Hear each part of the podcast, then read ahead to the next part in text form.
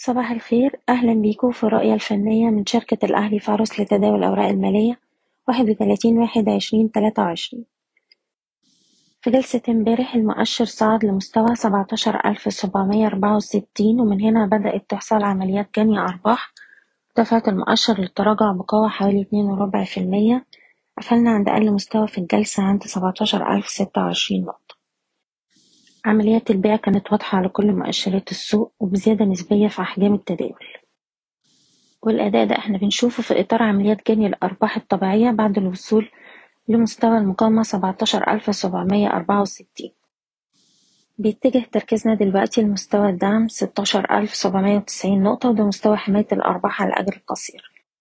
لأن في حالة كسر المستوى ده هيبقى معناه العمليات التصحيح ممكن تمتد معانا لمستوى الدعم ستاشر ألف ميتين خمسة وسبعين نقطة. المستوى ده بيمثل كان قمة سابقة للمؤشر وفي نفس الوقت هو نسبة تصحيح واحد وستين في المية من موجة الصعود الأخير. وبالتالي مهم جدا في الوقت الحالي إن إحنا نتبنى استراتيجية أكثر تحفظا بجني أرباح الأسهم اللي اقتربت من مستويات المقاومة بتاعتها تخفيض مراكز الشراء بالهامش الناس اللي عايزة تحتفظ تقدر ترفع مستوى حماية الأرباح لأقل مستوى اتسجل في جلسة امبارح بشكركم بتمنى لكم التوفيق